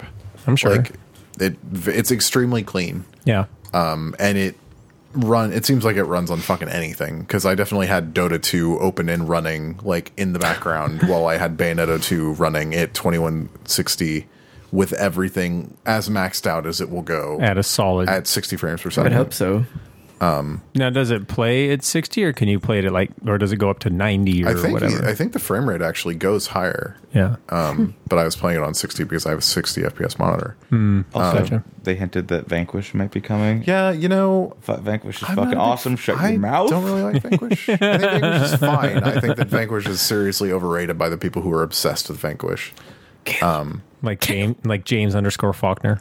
I don't know if James is, is I, obsessed. I, I love I really like Vanquish, but no, you're, you're talking about Caleb Lawson. Who Yeah. Not just Caleb, loves like- that game. like like Kevin Van Ord, who I also like as a human being, is like way Yeah, too I love up on Caleb, Vanquish. but man, that was like Caleb would never shut up about that game. like I Ryan Clements, who I love dearly as a human being, I fair- think that he grossly overrated that game on IGN. I never period. played it. so I, I think that it's it's neat and it has some neat ideas. I think that it is pretty underbaked in a lot of respects. I don't think I've ever played a platinum game. Um, I think Bayonetta is still like, for what it is, Bayonetta holds up pretty well because a lot Hmm. of the problems with Bayonetta are problems that that kind of game has yet to solve. Yeah. Hmm. Like the camera in Bayonetta Mm-hmm. sucks. The camera in every ki- every game like that sucks. Like Uh, DMC's camera was not great. Yeah, it was. Yeah. it wasn't Uh, great. Ninja Gaiden's camera was never great. Like No. none of those games Third have a good person camera. action cameras are really hard. I- It seemed I like they guess. Uh, would be. yeah, it seems like yeah, it, sure. unless you're zoomed like way way out Unless you're God of War, like, and you have a fixed and it's Oh, camera. a fixed camera. And even yeah. then, sometimes that camera sucks. sometimes, yep. and then uh, in, in games where it has worked pretty well are like in the Batman Arkham games, and they literally just zoom the camera out far enough that you can see everybody that's attacking you all the time. And then you lose some of the some of the thrill of the action because like the characters are smaller on screen. Yeah, I, I like so that stuff in that game is still bad. yeah. It was always bad, but it's Yeah. bad in lots of stuff. Uh, the stupid, the- the better you do, the more her clothes come off thing. That's still Yeah. a thing. Like, and Ugh. honestly, Bayonetta seems quaint by comparison to Bayonetta two. Like Bayonetta Mm. two just like blows that shit out of the water. In every respect, I forgot how many fucking cutscenes there are in that game. Yeah. But there are some weird side effects about it coming to PC on on way better hardware, which is that like one of the things about Bayonetta is that it only cursorily teaches you how to play the game, and that's fine. Like I think that that's good. It doesn't make you go through a bunch of mandatory tutorials. But the trait, like the the compromise was that during load screens, it would like let you demo combos. Like it would just like cycle through a combo. list And now it you just would do loads them. too fast. And it, it literally loads too fast. Like Yeah. it shows the screen and Bayonetta and like the list of combos, and it's there for a second. and like, I okay, I get it. Right. I, I'm I can't complain about that. And It's Right. like there's no other place to practice the combos really except for in that screen. Well, it seems like they should just have a you know you should have, be- have the ability to have a c- press to continue button on that screen. Maybe. Um, but uh, I It's pretty funny. I, I I don't think that it's a bad thing if Vanquish comes to PC Hmm. because the suggest like Bayonetta is an extremely competent PC port. It's not like crazy bells and whistles, but it's like it's what you would want because it's like all of the original assets with the ability to jack up the AF and the AA and Mm-hmm. screen space ambient occlusion and run it at 4K if you want to, The ability at to- whatever frame rate you want to. The ability to jack up the as fuck. Yeah. Yeah. Uh, which makes me think that it could come to PS4 and Xbox One. That would Like- make sense. That would it would not Yeah, surprise me if it's there was like an x86 announcement. architecture, so Yeah. Why not? like, and also, I I don't know. I think I kind of wonder if there's going to be a platinum Kickstarter or announced around E E3. really? Yeah. for what? People think that they're teasing Bayonetta three. Um, there is no way that Platinum's going to find a publisher to pay for that game. Yeah, and it certainly wouldn't be a Switch exclusive. And no, it's Right. not going to be a Switch exclusive because Bayonetta 2 sold even worse than Bayonetta did. So, uh, I don't think that they'll find a publisher. Uh, I think out of the three, Microsoft might be the only one willing to literally flush money down the toilet, and Platinum hates Microsoft right now. So, I didn't know that. well, they canceled Scalebound, Oh, okay, right. Uh, yeah, which, you know, granted, is what happened when a game goes multiple years uh, past schedule. But, you know, they're, they're not going to partner with Microsoft. Uh, so, I, I don't know.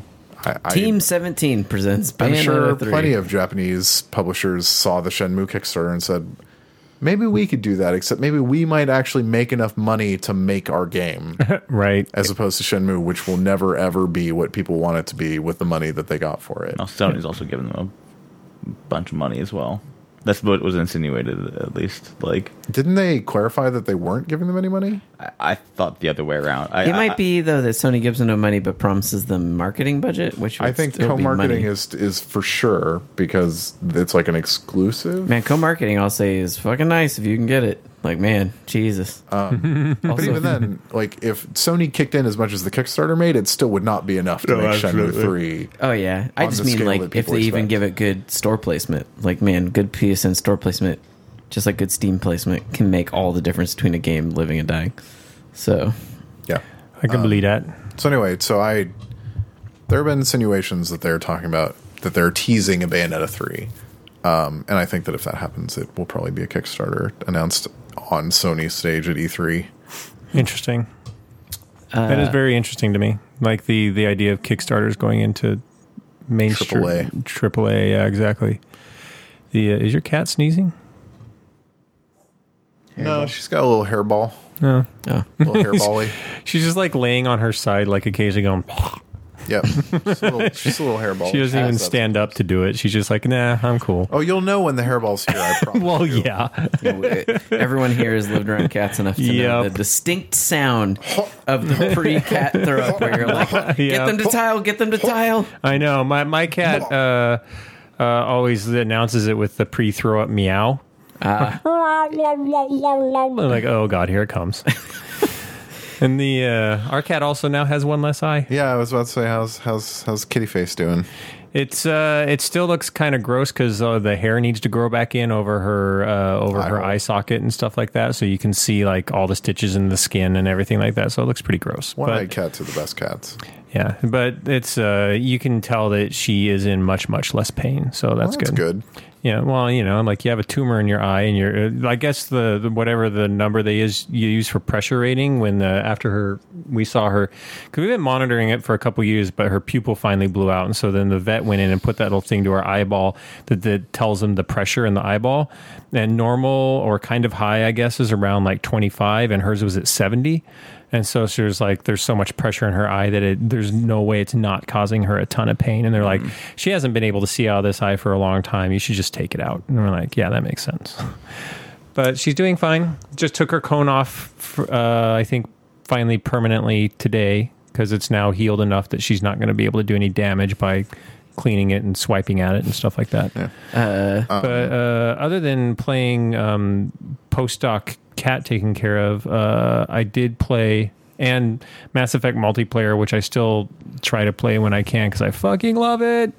Um, everybody should play it. Uh, is I've been playing this mobile game, uh, which is just a straight up mobile purchase, not free to play or anything, uh, called A Ticket to Earth, and uh, it's it's very cool in the sense. What made me want to what made me want to play it was that it's a tactical RPG, but it's it's right now anyway. It's only it's one, and later on in the game, just two characters on your side fighting against a small number of enemies, and so there's a a grid that goes out on the battlefield whenever you get into combat and you have two actions and the interesting thing is is not the it doesn't work the way they think it is where it's like move and attack or move and move although that is the case but what it is is like there'll be the grid has four different colors and uh, what you do is you can move your character as many squares as you possibly can, either orthogonally or uh, diagonally,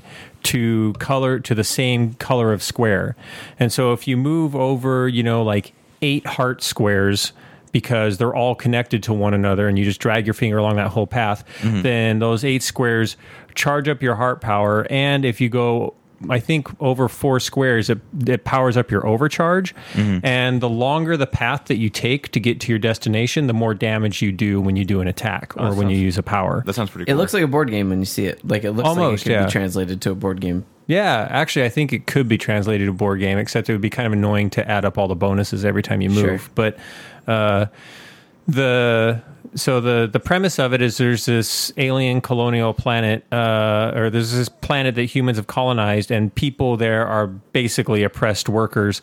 And you can get a ticket back to the glorious Earth, but it costs you millions of dollars, so it's only for the 0.1 percent of people that can actually do it or whatever. And uh, you're this uh, woman who has this garden that she uses to feed her neighbors, and uh, there's this like robot servitor uprising that's uh, started by a revolutionary group, and everybody around her is dying, and she has to like use these skills that she learned is when she was briefly a monk for this church of the whatever, where she allows her to see the grid. So there's the story motivation behind like Why you can see colors. why you can see colors on the ground, yeah, and charge up your powers. That sounds rad. Yeah, Wait, what's the name of it again? It's, called Ticket to a Earth. ticket to Earth, and it has a You would really like the look of it. it has a really great art style. It's definitely kind of like a, a Western European comic art, comic or animation yeah. art style. And uh, the cutscenes are all kind of like uh, motion uh, comic books, you know, or like the same the same kind of thing that you're, or like comic books, like comicsology plus in a way, where it's like, uh, yeah, you have a lot of the same character faces and profile shots when they're delivering their dialogue. Um, but uh, there's there's enough of them to make it interesting to see them. Like they have like angry face, happy face, whatever, and the relationships between the characters are interesting. And uh, yeah, it has like this overhead map that you go to the. Uh, to, in order to like select missions, almost like open world style. Uh, it has two different kind of skill tracks. It has one where you, uh, so you get gold while you're uh, doing each mission, either as pickups or just for completing a mission. And those goals, the the gold allows you to buy justice powers, which are their own tree. And then there's another tree that you get for tokens, and tokens you win by completing challenges while doing a stage. So you're in a stage combat, and it might be kill two enemies in one round, use all four of your justice powers, finish the match with full health. And if you complete all of the challenges while doing that combat, you'll get like, you know, eight tokens or whatever that you can spend on these other this other uh, kind of upgrade path which is all about passive stats. So there's like an active stats upgrade pa- an active abilities upgrade path which is gold and a passive stats upgrade path which is stats and passive abilities upgrade path, which is all about tokens. And then eventually you unlock the ability to go back and replay missions to get the tokens. I that you was, I didn't was about get. to ask if, like, yeah, because I'm assuming you will eventually need those passive bonuses to get Right. farther into the game. Yeah, because I definitely hit a point where I needed to grind a little bit more because uh, this game's biggest flaw is that um, the uh, a lot of the stages are uh, they'll have like set objective points in them, but the grid that you guide your characters over is randomized. And so there are times where you'll get into a match, and uh, not only will you be underpowered, but you'll get a real shitty draw of grid. So you'll be like, "Well, I'm already fucked here. I'm I'm not going to be able to make it through this. Why even try? Just restart it until you get a new grid." And so it, um, I don't know. And like once I got enough powers, that became a lot less of a problem. Um, but especially early on, the game can be very frustrating because you're like, I don't, I can't get through this stage. Like I'm literally stuck, and like you don't have the ability to grind right away to like get you know better powers and stuff like that. So it's almost like the early stages they're trying to teach you how to use the game, and some of those early stages can be way too hard just because of the grid that you draw. So that's kind of a bummer, and that's the thing where it makes it feel like a little, uh, uh, like Arthur said earlier about another game, makes it feel a little underbaked in some areas. It's also relatively short because it's just the first chapter of the game, but you can tell that there's a lot of creativity, uh, a lot of love, and a lot of just like straight up fun that's built into this game that makes it totally worth a mobile purchase. It sounds right for me, especially because I, I do like things to play on my iPad, and Yeah. also it sounds great because it's a one time purchase. So Yep. I, it's like a one and done, which Yeah. is always really nice. lately. Exactly. And like it's been so long since I actually played a mobile game cuz like the App Store is just full of so much bullshit and I was literally lo- on the App Store for something else and this one was a featured game and I looked at it and I bought it. So like that just shows how Thanks, App Store Charles. placement means everything. Yep. Yeah. That's all done by former IGN people. Yep. Like sometimes I think about that. I'm like, literally, those guys control the Apple Store. And hey, to be fair, every fucking online marketplace looks like that now. So it's Yeah. not like it's just the App Store. Yep. And I think this game was 3 or 4 dollars. It was six ninety nine. 6.99 Yeah. still worth it. Was it on sale when you got it? Maybe. It might have been on sale. I mean, even still, like, yes, I'd rather pay seven dollars and have an entire experience yep. than be locked behind a paywall a lot of times. Yeah, yeah. And I, I definitely am looking forward to the new chapters when they come out because the, the story is a huge cliffhanger, and my my skills are only about like you know twenty five percent of the way down their tree, and I want to see what the other stuff is going to be when you unlock because you can tell that uh, the full game design is there, even if uh, I like all of the abilities and stuff are in place, even if they're not all unlocked yet. Today, the Prey demo came out on everything. And that's the first. Should I play it, or should i I'm wait just for gonna prey? I'm not. I'm not sure if the save carries over. Oh, Well, if it did, yeah, then I would. Yeah. Then I mean, yeah, there would absolutely be no reason not to. And But the that's reason like that I one min- don't know is because the Dishonored demo that they put out does carry it safe. Oh. Yeah, it's always a big bummer to me to play like when I used to demo games back in the day to play it and play like play the first three hours and then do it again for and I'd be Yep. like, fuck. so Yep. yeah. Um, but if you're on the fence about that game, the opening hour of that title is extremely strong. Nice. And the sooner you do it, the less chance there is that someone's going to spoil it for you. maybe I will then. yeah. An hour's not so bad, even if I had to redo it. Yeah, that game is out next Friday. Wait, whoa, whoa, whoa! whoa. I thought the game was like a month out. Nope, May 5th. Record scratch? Okay, I had no clue. Yeah, well, uh, no review copies as far as I know for that game. Sure. Uh, Reviews will probably be up pr- uh, after Monday. Probably, I mean, it's 20 to 40 hours is what I heard you to can finish it. Definitely beat that in a weekend if you are doing. If nothing. you if you are that person on Yes. staff, yes. I am no longer that. Um, I'm and I'm not going to do that. No. Oh. Ha- Making people poop sock a game to get a review out sucks. I mean, It's not good for the game either. it's not good for the game. Poop socking a game for this job makes sense if it's in advance of release. Yeah. I poop socked Zelda, which was a shitty way to back play to that back game, Mass Effect. and Mass Effect, which was a shitty way. to And play when we that were game. doing Extra Life, you were sucking Fallout. Yeah. But the thing is that the, all of those were huge. Like reviews for games like that uh, before the game comes out are gigantic. Like Mass Effect Andromeda is surprisingly one of the biggest reviews we've ever published on the site. Like really? I was surprised by how like By the traffic? number two ever, Wow. and the only other game that did more was kind of surprising to me, Battlefield One. Wow. So people like, and so that is worth ruining my life for a week right. To get it basically, out to play to work like a on hundred day hour of. week. Yeah.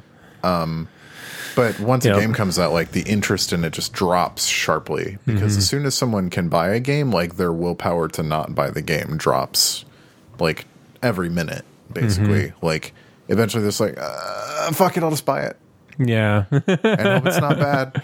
yeah. Yeah. Yeah. Um, Which maybe won't be so bad now because like Microsoft is instituting a return policy on digital games. oh, I didn't know that.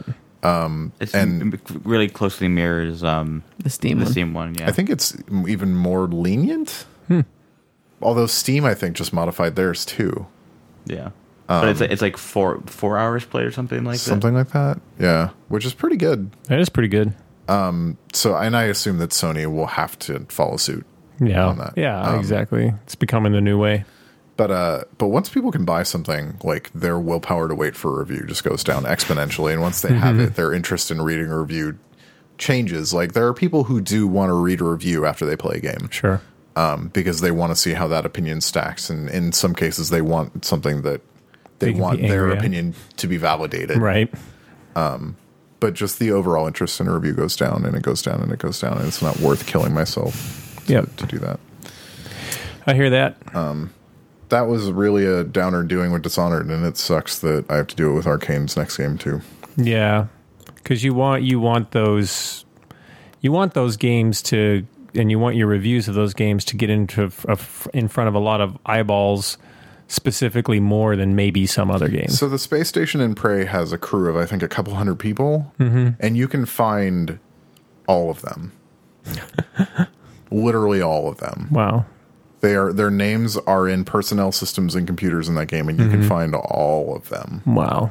Um, Crazy. and there are side missions and stories tied to those people um, and side quests and like Right. additional little mini mysteries uh, including one of whom who has a last name that may be familiar to listeners of this podcast um, and We get out there in space. yeah gallegos is like the fuck is what I'm Space, space conquistadors. they like to fuck in the present. They like to fuck in the future.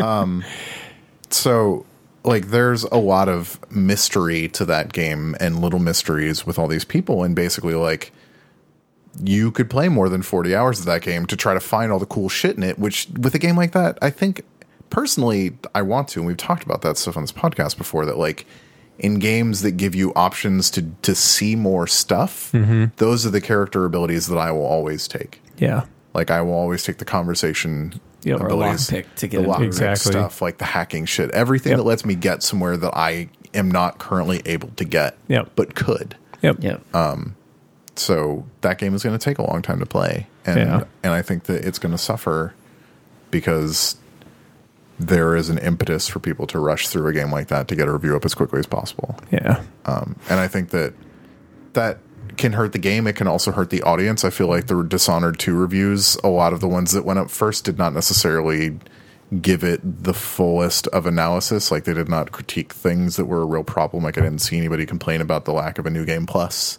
I didn't see anybody complain about the fact that you couldn't replay a fucking chapter in that game. Um, which are problems in Yeah. a game like that, and things that people who are into those games care about and didn't find out until after they bought the game Right. and so I don't think that it does anybody a favor not to, to have that stuff out there. But Bethesda really has a problem with reviews. So Yeah. Yeah. It's kind of weird. How about that Call of Duty today? yeah, new Call of Duty got announced World War today. Two or WW Two. We can call World War II. Yeah. Times.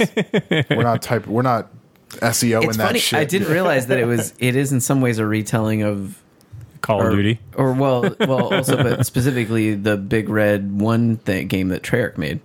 Like this is following that same group that Big Red One followed. Is it really? Yeah. Oh, I didn't know that. Oh, huh. wow. So it- that's interesting. That's the, the same gr- the same unit that was Big Red One is this game. I I'm extremely interested in who's making that game. Sure. Uh, I think it looks fucking amazing. Yeah. yeah. Uh, Who is making that one? Which studio? Sledgehammer. That's Sledgehammer. Okay. the local boys. Uh, right. I do not think that they could have picked a less interesting theater for that war or for that game. Uh, I don't think that they could have picked a picked a more explored avenue of World War II if they had tried. Why is it D Day again? Yes, Oh. it's Well- fucking from D Day until the end of the, the right. European following one theater. specific But unit. the, we've been so far from any World War II shooter that I, I think, like in their minds at least, and I think we're, we're people. New Are, generation. yeah, that, that people haven't played that. I will say But there were that like I- seventeen. I feel of like them. making a game about Japanese though is tough. I don't think I've- it needed to be Japanese. Oh yeah, well, I, okay, because I was just like, I heard people talking about that theater. I was like, man, I feel like depicting Japanese people. It is hard sometimes for people to do that with for, without the fear that they're going to be accused of like also, Call of victim Duty racism. did that. That Yeah. was, that was the World last of War yeah. was the Pacific Theater and Yeah. the Russian Front, and Yep. yeah, it was those two. Yep. And it's uh and the Yeah, I yeah. reviewed that game. Kiefer Sutherland being mega racist.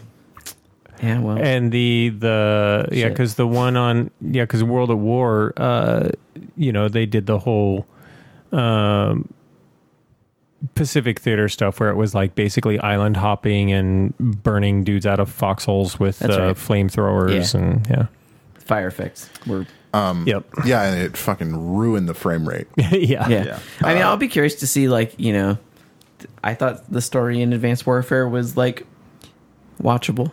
To Yeah. use a word from really, you know, it was like totally like it was fine. It was, I, it was, I, I fun. thought it was the best in years. sure, and that's the same thing as like Well, you, know, said Advanced Warfare. So- I thought you liked Infinite Warfare. Oh fuck yeah! so. Some people, I, I mean, I some people I know have been talking that like like they're like, oh, I really one of the things I loved about Call of Duty is it bounced around and told pers- a bunch of perspectives. Mm-hmm. I wonder if it'll do that. It I was hasn't like, no, done that they're in very years. they're very clear. Yeah, ever since Black Ops, they've been telling the story of a person. Yeah. and their story. So which is too bad. It really is because even Call of Duty Two, like, was really interesting that way, and that it bounced between doing the three British different theaters. stuff and yeah, It Yeah. was. It went to Russia, Africa, and Europe. yeah And I think that there was a real opportunity to do like an African theater campaign with this game, which is something that people have not really seen before. Nope. And not to mention the fact that it's a bunch of fucking white dudes that they showed in this game. And that's a series that's gotten pretty good about showing more than just a bunch of grizzled white dudes as its protagonists. That being said, they even specifically talked about in interviews that there will be like, like they actually do have a moment. They're like, you know, we're wanting to tell intimate moments, including like what happens when their unit comes across an all African American unit. right. and how- But that's like looking at something as opposed to being something being that thing or really depicting that. I thing. wouldn't want to depict that thing if I was making a game because I guarantee you, no matter how I did it, I bet you I'd get ripped apart. Like I feel like it would be people would be I I don't know. in I mean, I- Battlefield I- One, you play as an Arab woman, Yeah. and no one complained because it's something that literally no one had ever done before. I think that Battlefield One actually did a lot of things that Call of Duty World War Two is not doing in an incredibly interesting way. There's a bunch of like Norwegian women snipers in like in World War II. They're like right like Pol- like polish resistance fighters there were a shitload of women in the polish resistance uh there like there was there have been movies made of black regiments Right. in world war ii like a miracle at saint, saint anna is a, is a movie that came out a few years back and Call of Call of Duty has like its history of pulling uh pulling moments directly from big movies, you know, like Call of Duty basically was saving Private Ryan's D-Day landing. You know, Right. that was how they made their that was how they made their first millions. I'm not saying someone should. and do it's it. like I'm just- so i'm just saying that like in reference to arthur's thing about like the movies that have been about you know like the black units and the black platoons you know they could have done that story there could have been an air campaign with with tuskegee airmen Yeah, Yeah. I'm not saying they Example, couldn't. like- I just feel like with a machine that big, like in a game like that, is very much an apparatus constructing this thing. I just feel like it would feel very risky to me that we would not do it good service. I don't know, and that we would get picked apart for it. Like I would feel that fear for sure. of that. well i mean the, the way that you mitigate that fear is that you make sure that you get black perspectives on staff you know like you hire black writers you go to black professors and you know some of like those you people do were re- still alive historians. Yeah, exactly. Historians like you it's not that hard. It's the same shit that you would do if if you were trying to do proper research think- for other theaters of war. I'm not going to say it's not hard. I do think it. I think it, it can be extremely hard. I just think that we it's the if nothing else it's boring. Like Yeah. I think that it looks interesting from a gameplay perspective, but Yeah. if narratively speaking, why are you going to put fucking Josh Duhamel on a stage? Who cares? I don't even think Fergie cares that Josh Duhamel is on stage talking about Call of Duty because that's who Josh Duhamel is. He's Fergalicious's wife or his her husband. Like I, I just I. I I like Sledgehammer. I think Advanced Warfare is like the best Call of Duty game in a really long time. Uh, and I'm excited to play it. I think it looks great. I just think that they could not have picked a less interesting way of demonstrating that game than they did. And to be fair, I don't think Battlefield 1's reveal was particularly well executed either. No. So I this co- this conjecture could be wrong. Like they could do really interesting shit in that game yeah. and I'm not going to write it off and say it's bad yet, but I I am disappointed in what I've seen so far. I'm interested to see the lessons they take for the multiplayer because we haven't had a World War II multiplayer since World at War, which was taking a lot of stuff from four and his evolved past four at this point. Um, I mean, And- it, it still it still takes lessons, but like with the pick ten systems and all that stuff, I'm interested to see what they do. With, Like Battlefield, it was easy. f- I think it was easier for Battlefield because Battlefield has always been as much about the maps. yeah, and like the size of the maps and the kinds of engagements you could have in the class system. And none of that is, is a Call of Duty thing. no, And you can't, what do you, you- the class system from Black Ops 3 does not work in a World War II setting. no. You're not going to get your robo legs in fucking World War II. or spikes that you're Yeah. slamming down. I, there's like- far less weapons to pick from too. yeah, yeah. I mean, it- There really are. I mean, they, they they'll Even- just like pull stuff out of you know Nazi war files or whatever. Maybe yeah. I mean, yeah. Battlefield One. That's a game that's like as unrealistic. as Oh, yeah, like, exactly. Authentic as it gets. Yeah, they'll, they'll do the same thing. They'll just pull out stuff that's fun and like barely references actual weapons. man, I I love two because of the like dominance of bolt action rifles. In that Totally. game. I mean, Yeah, the Russian definitely. bolt action was like, or the German one was like a one shot kill. Like it felt Yeah. so good to hit someone it with was it. a like lower waist to like Yeah, you just chest, it felt yeah. so good.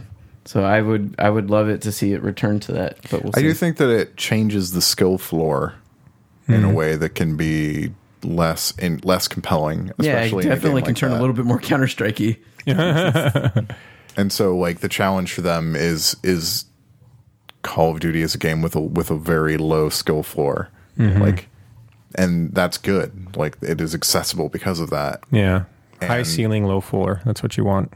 and to like raise the floor as much as you need to, or as much as like a single as an emphasis on bolt action rifles does is possibly detrimental to a game that wants to be the biggest fucking thing on the planet. Yeah. Yeah, it will be a slower Call of Duty than the past Maybe. four years. I'll And just- they- I, go ahead. I was going to say, I'll clarify. I'm not saying that those stories shouldn't be told. I feel like I gave that impression earlier, perhaps. I'm not saying those stories shouldn't be told. I'm just saying I know I'd be very.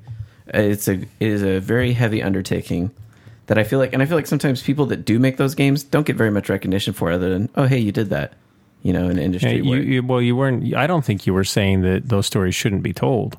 I think I was disagreeing with you on the fact that, like, I think it's easier than people think it is. I y- you make whatever game you want to. Yeah, Like I can't force you to make any game.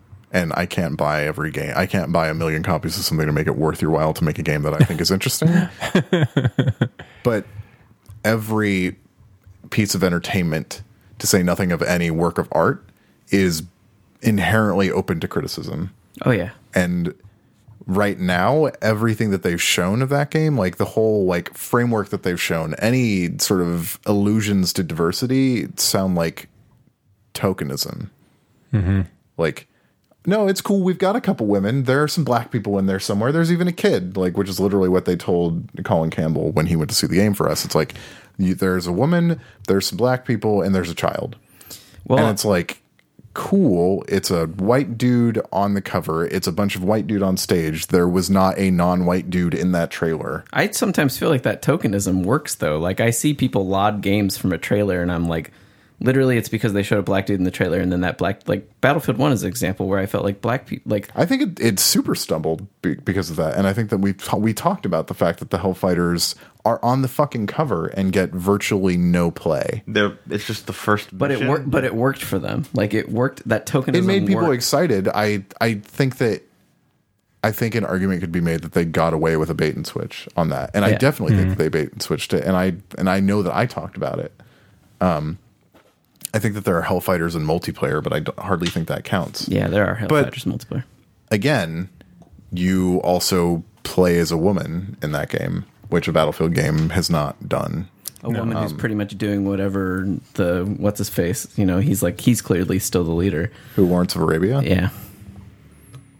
But It's you- it uses him as like the f- the narrative frame. Yeah, he's Yeah. he's. I, I don't He's really a- feel he's a like lot he's less- ordering you around. he's a lot less of a badass in real life. I, I ended up reading about him after playing that, and yeah. he's not not that he's not a badass.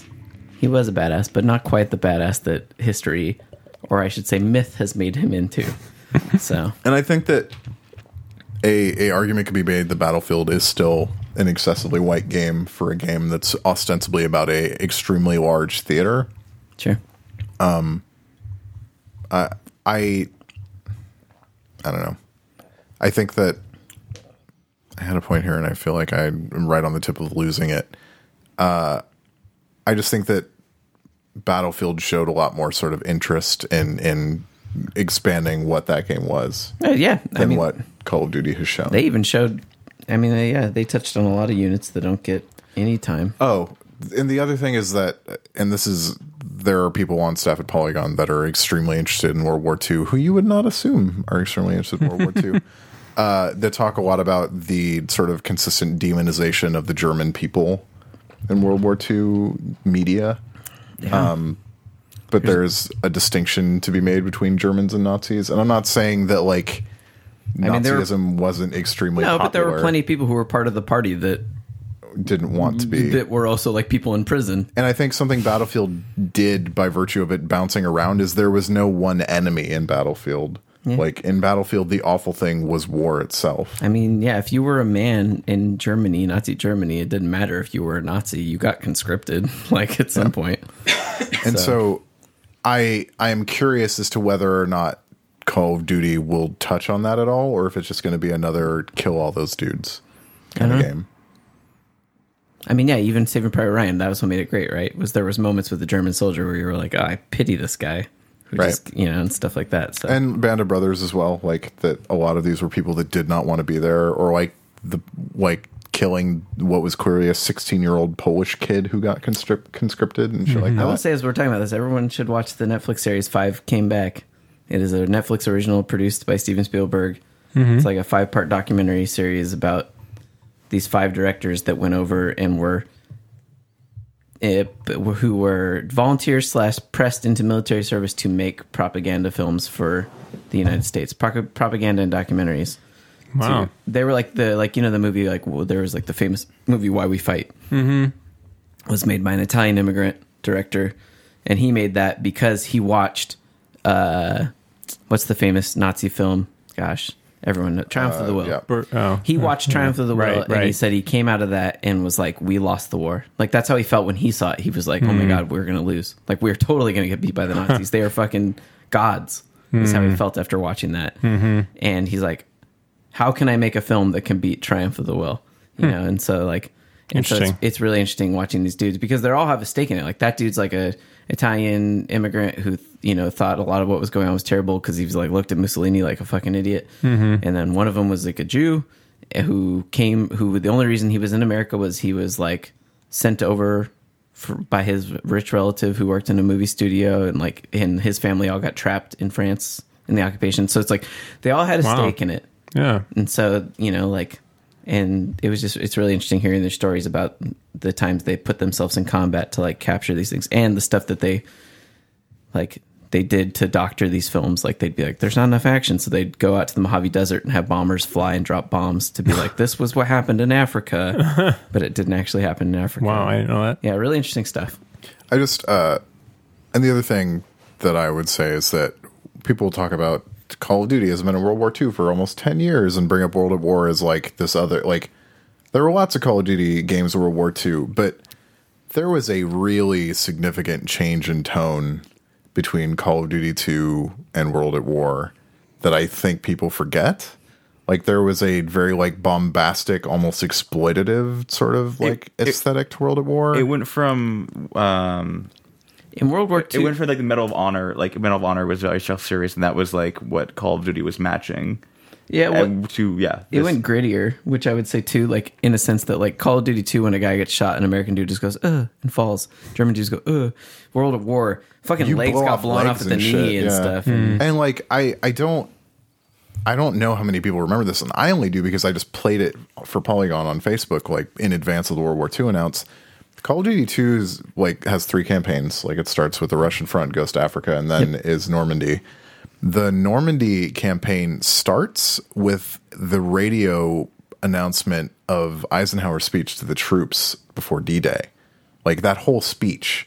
And it's doing it over footage of like the Nazi war machine, of That's all documentary footage. of of documentary footage of women in munitions factories, of people at home, of like soul of people dying.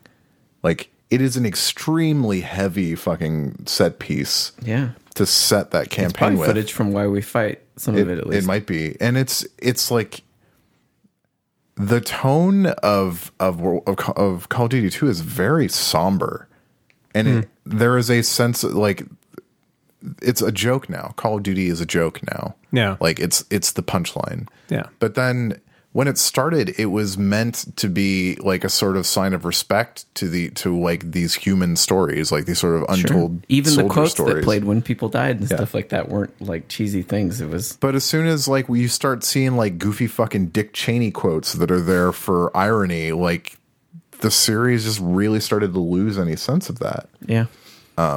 And I think it's hard to do like a, s- a serious World War II game with the kind of tone that Treyarch and later Infinity Ward injected into their games. And I don't know that Sledgehammer is capable of like a tone that isn't that. Yeah, we'll see. Again, that documentary series, I'll say, like one of the powerful quotes I thought from it was that at the time when they were making all these documentaries, there was a person in the White House whose only job was to be the military overseer of military films. Like imagine that. Like if we Wow. like I don't know if that still exists, but imagine Hollywood being so integrated. It totally Yeah. exists. They had to have like the Oscars that that year. They had to have that guy come give a speech that Hollywood was not going to take over art, like or the the government wasn't trying to dis- to decide what art was and stuff Oh, like wow. because there was a real fear that the government was going to start being like we we They were going to we use command yeah. films Yeah. because they were in charge of whether or not these documentaries made by these great filmmakers would get released to the public because these guys were we should release to the public and the White House was like absolutely not Wow. you know and they, and they would pull all kinds of crazy shit like one guy who wanted to have his film released popularly but didn't think it would happen he last minute he told his editor he's like slip this clip in I've been hiding it I, don't look at it Just Yeah. slip the clip in before we show it to the president because the president makes the final call. And what it was was he had he had filmed a uh, scene of uh, FDR's kid out at war and, Oh, wow. and put that in there so that Holy FDR would shit. see it and be like, "Fuck, Yeah. everyone has to see this movie." It's just stuff like that, or like you know, they didn't want to show why we fight to the American public. It's just about the power. Like we don't consider the power of imagery very often anymore. We talk because about we it see it all the time. but it's like yeah like they were so worried about showing why we fight like the guy that was in charge of the film stuff was like we cannot show why we fight to every american we can only show it to soldiers and they were like why and he was like because if we show this we will never be friends with germany again he's like after the war we Hmm. want to be their friend and if we show this to them we will never forgive them like that's Oh, how crazy wow. they thought it and now we would probably watch that documentary and be like yeah some people died you know Yeah. but it's just like you know they never saw images like that Yeah. so war's a crazy terrible thing So yeah, I don't. I don't. I So mean, make video games about it. I, like last year, I when Battlefield One got announced, I was a mega naysayer.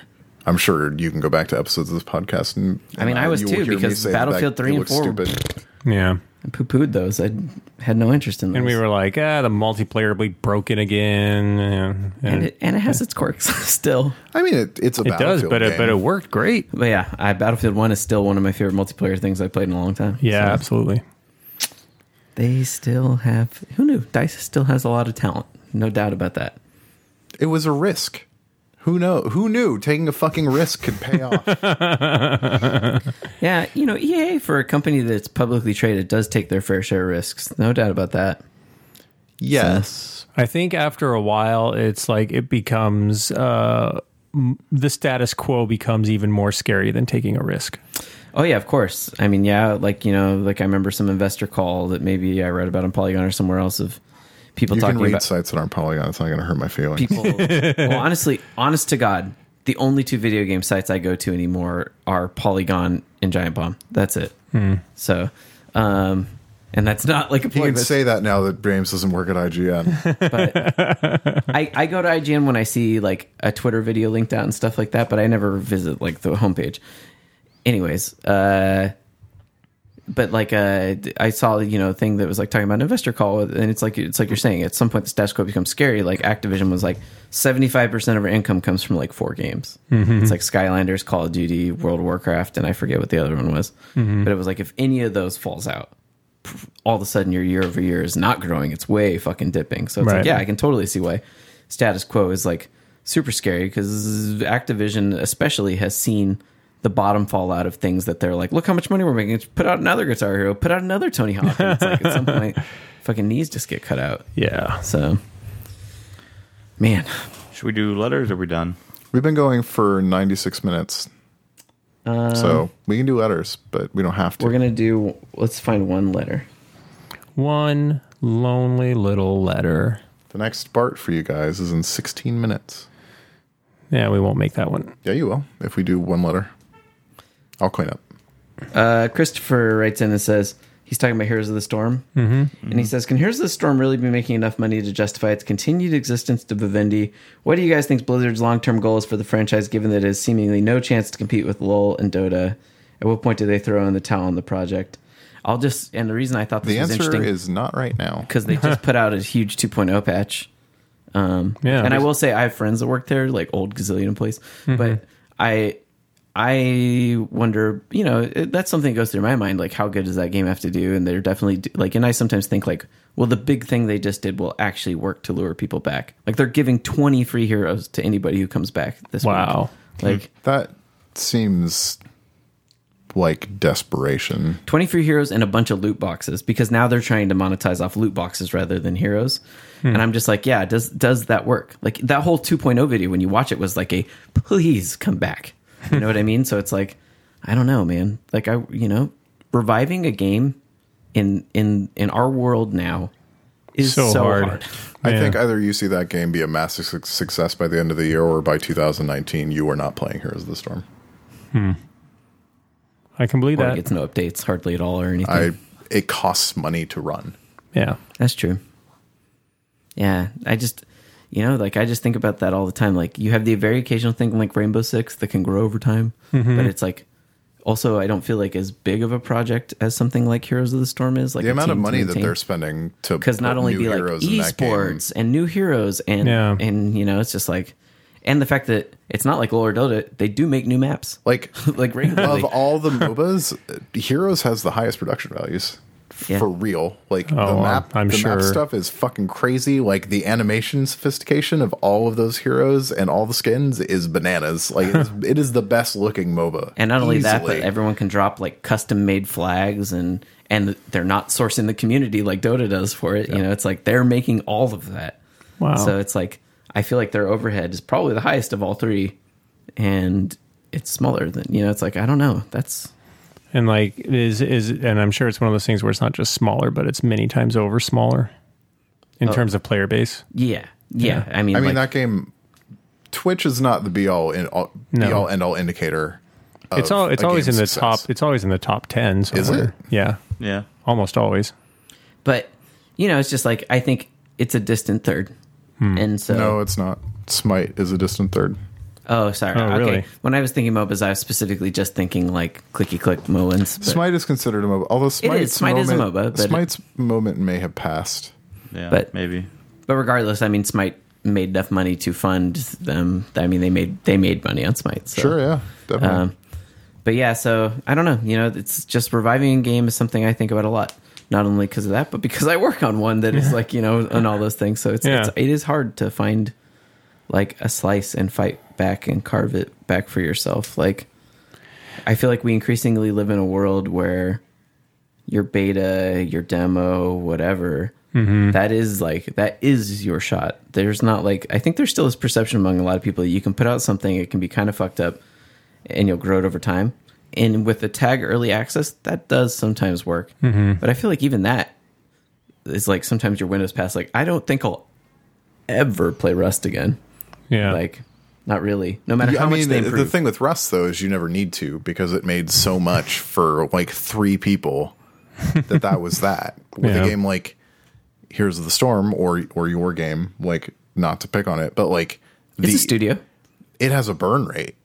Yeah. Like Gazillion has a burn rate. Blizzard, like Blizzard, is huge. Like they've got fucking WoW money and Diablo money and Overwatch money, but they have a burn rate. Sure. Yeah. I mean, they're also they're also a very smart and judicious studio. I don't think they they will not fund something that forever that they think is not going to work. Otherwise, Yep. they would have shipped that MMO that they didn't think. would The, the Right. challenge, though, is when you release a game that subsists on microtransactions, you are then establishing a sense of obligation to your audience. Yeah. Like that they pay, if they invest, especially the whales, Mm-hmm. like, then they should be able to play that game. And sunsetting a game with that kind of revenue model is a extremely complicated because you've o- you've only got so many bites of the apple before like you burn your customer base. Sure, and at some point, it's it's sunsetting a game that's had microtransactions is never a nice thing because yeah.